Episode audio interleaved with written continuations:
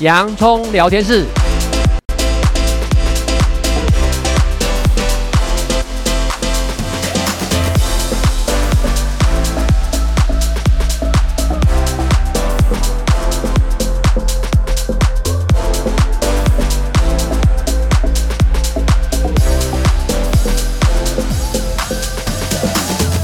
这里是洋葱聊天室，人生如洋葱，要勇敢小心的剥，不怕掉眼泪，从挑战中让生命更璀璨，陪你度过生命大小事。我是洋葱茶医师，我是魏兆文老师。呃，在上个礼拜呢，我们提到，其实因为台湾已经是一个呢即将要迈入超老龄化的国家，所以我们面对呢一个人的老后啊，真的呢要从自己的一些身心健康，然后一个呢社交网络人的连接，到一个安全住的一个呢呃等于一些支持系统都可以是运用的。那其实呢，因为天气越来越热了，好，天气越来越热了，其实住的安全呢和身心健康真的是我们呢在夏天。哦，其实常见到的一个问题，尤其呢，现在呢，全世界呢，那种极端气候，地球啊。这已经是反声音现象，不单纯是声音现象，已经是反声音现象哈。那在这个礼拜哈，因为今天呢，已经算是我们国历是七月的中间嘛，其实农历是六月中旬，已经进到所谓要即将进到大暑了。那其实呢，一年中最热的节气就是在这个时候就开始要准备要敲钟了哈，这样子。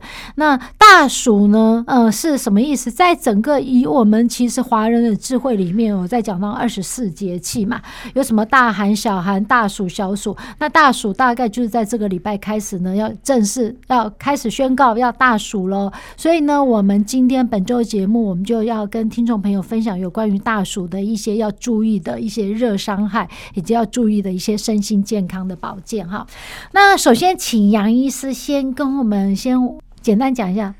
大暑是什么？因为我们这个地方常常会提到有一些有关于节气，真的身心健康就要做一些不同的一些反应和预防嘛。嗯，那小暑呢，在字义上面是一种微热的意思嘛。那大暑就相对来讲，就是说提醒这是呢夏天最为炎热的日子，尤其到了午后呢，更常常会出现午后大雷雨。通常呢，这雨来的又猛又烈。嗯，那二十四。季的节气里面呢，北半球啊，在每年差不多七月二十二到二十四号之间了哈。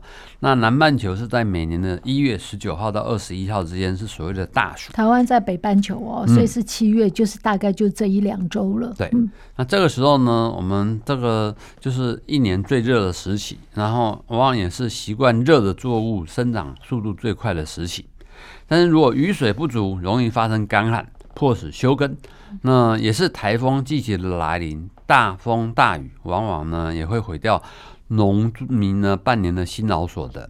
那所以有一句话说：“大暑大落大时，无落无始。”所以也表示大暑下雨的大小。对水稻生育呢，就影响很大哦。这民以食为天，这也是一个国安问题呢。嗯嗯，所以呢，人家一般建议呢，大暑的时候呢，也要注意不要在强烈的阳光下待太久，要注意饮食养生，避免中暑哦。那中暑会发生什么问题？我们等下也会提哈。那大暑养生的开始呢，因为天气也比较闷热、炎热多雨、湿度大，那我们身体可能会变得很沉重，也是要注意去调试的。嗯，所以呢，其实呢，真的就是大家一定感觉到最近的天气。不要最近了，其实这一段时间已经越来越热，越来越闷。尤其呢，在大台北地区，它本身就是一个盆地型的气候，在中南部它气温很高很热，然后在呢，呃，大台北地区整个温度虽然没那么高热哈，是热，但是呢，它确实很闷啊。这样其实对于身心健康都不是好现象，因为这很容易会造成在临床上我们常看到，其实在呃大概这个时间呢，其实送急诊呢。几乎都不是热衰竭，就是热中暑啊！所以随着这种气候变迁啊，那越来越热的时间当然就越长。那如果你在户外活动哦，忘了真的忘了，有时候要补充水分、防晒，就会增加热伤害的这种几率。那到底热伤害是什么？简单来讲，就是身体在炎热环境之下，我没有办法哈，能够呢维持正常温度，因为我们在我们的大脑里面有一个下视丘。它就是体温调节中枢。哈，那如果呢这个中枢功能呢失调了，宕机了，哇，那这样的话热伤害就会发生。那在暑假，反正在差不多七八月，大概这个段时间，常常我们就会听到一些，比如说肾脏科医生或者是一些急诊室的医师、加医科医师哦，会提到说啊，中暑啊、衰竭啊，好像听起来衰竭比较严重呢，但中暑好像没衰竭那么严重。但事实上是这样吗？杨医师？好，我们就跟大家来谈一谈哦，先谈热衰竭。这热衰竭呢，它其实提的是说啊，你在过热的环境下太久，因为你身体持续的流汗，那没有补充适当的盐分跟水分，所以造成全身性的不舒服。那这时候呢，你应该赶快呢发处理的方法就是移到阴凉的地方，然后给予稀释的盐水补充就好了哦。但是热中暑相对还更严重哦，因为它就是在无法散热。散发热量的环境里面，导致身体的核心体温超过四十点五度 C，烧死。同时呢，中枢神经呢就功能出现障碍哦，那会出现危及生命的情况发生。这个时候呢，我们要想办法让它降温，比如说用冷水呢降低体温，一致的阴凉处，然后除去身上过多的衣物，帮助他身体散热。然后立即送医哦。所以现在至少呢，听众朋友你要知道哦，衰竭没有真的衰竭，中暑才会真的危及生命嘛。像我以前在金门。服务的时候呢，真的有碰过那种甚至这么健壮的海龙部队的个案呢，他们就是在做操呢，然后呢硬撑呢，然后呢产生了热中暑。你要知道，热中暑严重的话呢，中枢神经像脑部受损，那严重的话很可怜，还可能变成植物人的状态哦。对，嗯嗯，因为呢，它其实中暑是代表真的，就像我刚刚在讲到，有一个体温调节中枢下视丘完全宕机了，它没办法去调整你身体的温度。就造成那种核心温度超过四十度以上，我们正常温度大概也差不多就是三六。你不要认为这个好像五度有差吗？但人体差很多，所以听众朋友接下来就要很注意哦。什么叫热中暑？什么叫热衰竭？它的症状的区别。杨医师先跟我们说一下热衰竭好吗？好啊，热衰竭呢，它一般我们是说这样说明，然后比如说呢，它比较会头晕，那它会盗汗。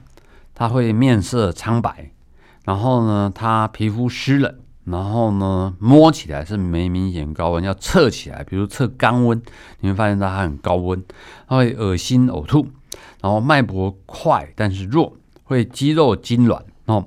那热中暑呢，它相对的呢，它呢，所以在这地方，杨医师衰竭的话，它不会失去意识。他当时一开不是开始的时候是神志清醒，头晕而已，这样子。对对对。但是呢，就是呢，全身好像会发冷、苍白、盗汗嘛。对。那这样子的话，至少他叫他还是清醒的。嗯。OK，好，那这是衰竭。那中暑呢？中暑的话呢，他呢是头痛、无汗，那面色潮红，那可能会失去意识，那体温高，那皮肤干热、干燥，然后呢，恶心、呕吐。脉搏快且强，那肌肉会无力，哦，那这些是不同的状况，处理的方法也是不太一样的。哇，那这个很重要哈、哦！我再跟听众朋友再做一下归类哦，就是第一个，热中暑会要命的；热衰竭呢，就是你觉得好像头胀、头晕，但它不会失去意识。所以有时候呢，其实在夏天的时候，觉得啊头很胀、痛的时候，常常有些人会讲啊，那你就帮我刮痧一下、捏一捏啊，这样子等等。这种是比较偏向所谓的有点呢，开始很热嘛，但他就是头晕，他不会头痛。再来呢，就是你去观察他脸部啊，就整个肤色热衰竭，它会苍白啊，那皮肤会湿冷。但是呢，到了中暑呢，它反而变潮红，皮肤已经干燥，因为没水分了，这样子都会感觉恶心呕吐。可是呢，热衰竭呢，它呢脉搏是比较弱，虽然很快但弱。可是热中暑呢，已经快快要死了，快死了，所以要跟你讲啊，脉搏会变得。很弱，但它非常很快，但它非常强而有力，因为要告诉你说，赶快来救我，赶快来救我，这些都是生理的讯号。那再来呢，热衰竭，肌肉有时候会紧绷、痉挛、不舒服，好，所以那时候好像感觉要刮痧嘛。那热中暑反而肌肉完全无力，所以听众朋友，你们分得出来吗？在上一段的最后呢，我们呢跟听众朋友分享，就是以我们在临床上看到呢，在整个呢夏天时间会特别注意到的热伤害，大概就是有衰竭和中暑啊。那可以叫得出名字，它会回你，然后皮肤呢湿冷、脸色苍白、肌肉酸痛、痉挛的那个叫做衰竭。那最重要的方式呢，就是赶快把它移到阴凉的地方，给它稀释的一些冷水，最好是盐水，好让它慢慢的。呃，能够呢，哎，恢复到一个正常的一个温度。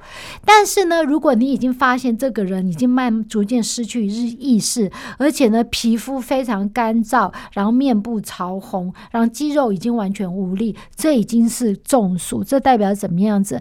代表你赶快要救我，要打幺幺九哦。那当然呢，赶快同样也是要把他该做的要做，把他移到冷的地方、阴凉的地方，用冷水让他赶快物理性降温。重点是赶快送医。要那这两点呢，请听众朋友稍微真的要注意一下。但重点就是平常真的在夏天户外运动，我们要随时带一个水啦，要防晒啊。那我们就回到大暑啊，那大暑呢，它到底就二十四节气大暑里面，既然称为大暑，它一定有一些习俗。那杨医师在这地方有没有在大暑时候常可以跟听众朋友建议到有哪一些习俗嘛？其实大暑的时候呢，养生就是掌握。两个字，一个叫做清，一个叫做静。那清呢，就是说呢，特别提醒的重点就是注意饮食的清洁啦。哦。那饮食的清洁呢，尤其夏天呢，蚊蝇多啦，传染病多啦，大家在这时候呢，可能必须要加以注意的啦。然后呢，当然呢，有的人会鼓励说，在这个大暑的时候呢，这个呢，不妨呢，比如说可以吃吃呢，半年圆。那 什么叫半年圆呢？因为呢，台语怎么讲？呃，半年，半年，也就是说，在大暑节气的前后，差不多是农历六月十五号半年节。那传统习俗会在这一天煮一锅甜甜的汤圆，感谢呢今年平安的度过一年。祭拜过后呢，祖先后呢，全家人一起吃，象征团圆甜蜜。嗯嗯，那第二个甜汤圆，呃，也可以吃凤梨。这个时候呢，凤梨呢是最好吃的时候。大暑吃凤梨能让今年旺旺来。那凤梨的味道很甜不酸，也可以在大暑这一天吃凤梨来消暑。嗯，正好凤梨也是我们这个时候季节的水果嘛。因为呢，其实，在夏天的时候呢，我们当然知道杨医师说刚刚有清和净嘛，清洁，然后呢，就是让我们可以呃这些比较清凉的一些呃饮食。那净的话，就一定要维持我们食物的一些干净，环境的干净。因为在夏天的时候，真的呢，蚊蝇呢，蚊虫就特别多了，那肠病毒呢也特别的流行，尤其在小孩子、老人家也一样，因为肠病毒属于粪口传染，所以呢，务必要记得哈。不管其实不论是不是大暑啦，吃东西之前要把手用肥皂洗干净，这件事情很重要哦。那我们刚刚在讲到大暑时候，我们要多吃一些比较清凉的一些饮食啊，这样。那我们这地方呢，我们常常有提到大暑会常常会吃到四种瓜哈。那这四种瓜呢，就是我们常常称为吃瓜群众。然后呃，杨医师，四种瓜是哪四个瓜？这夏季的时候的，防暑呢，降温可以多吃以下这几个瓜啦。哦。第一个呢叫冬瓜，嗯，第二个叫做丝瓜，第三个叫做苦瓜，第四个呢叫做黄瓜。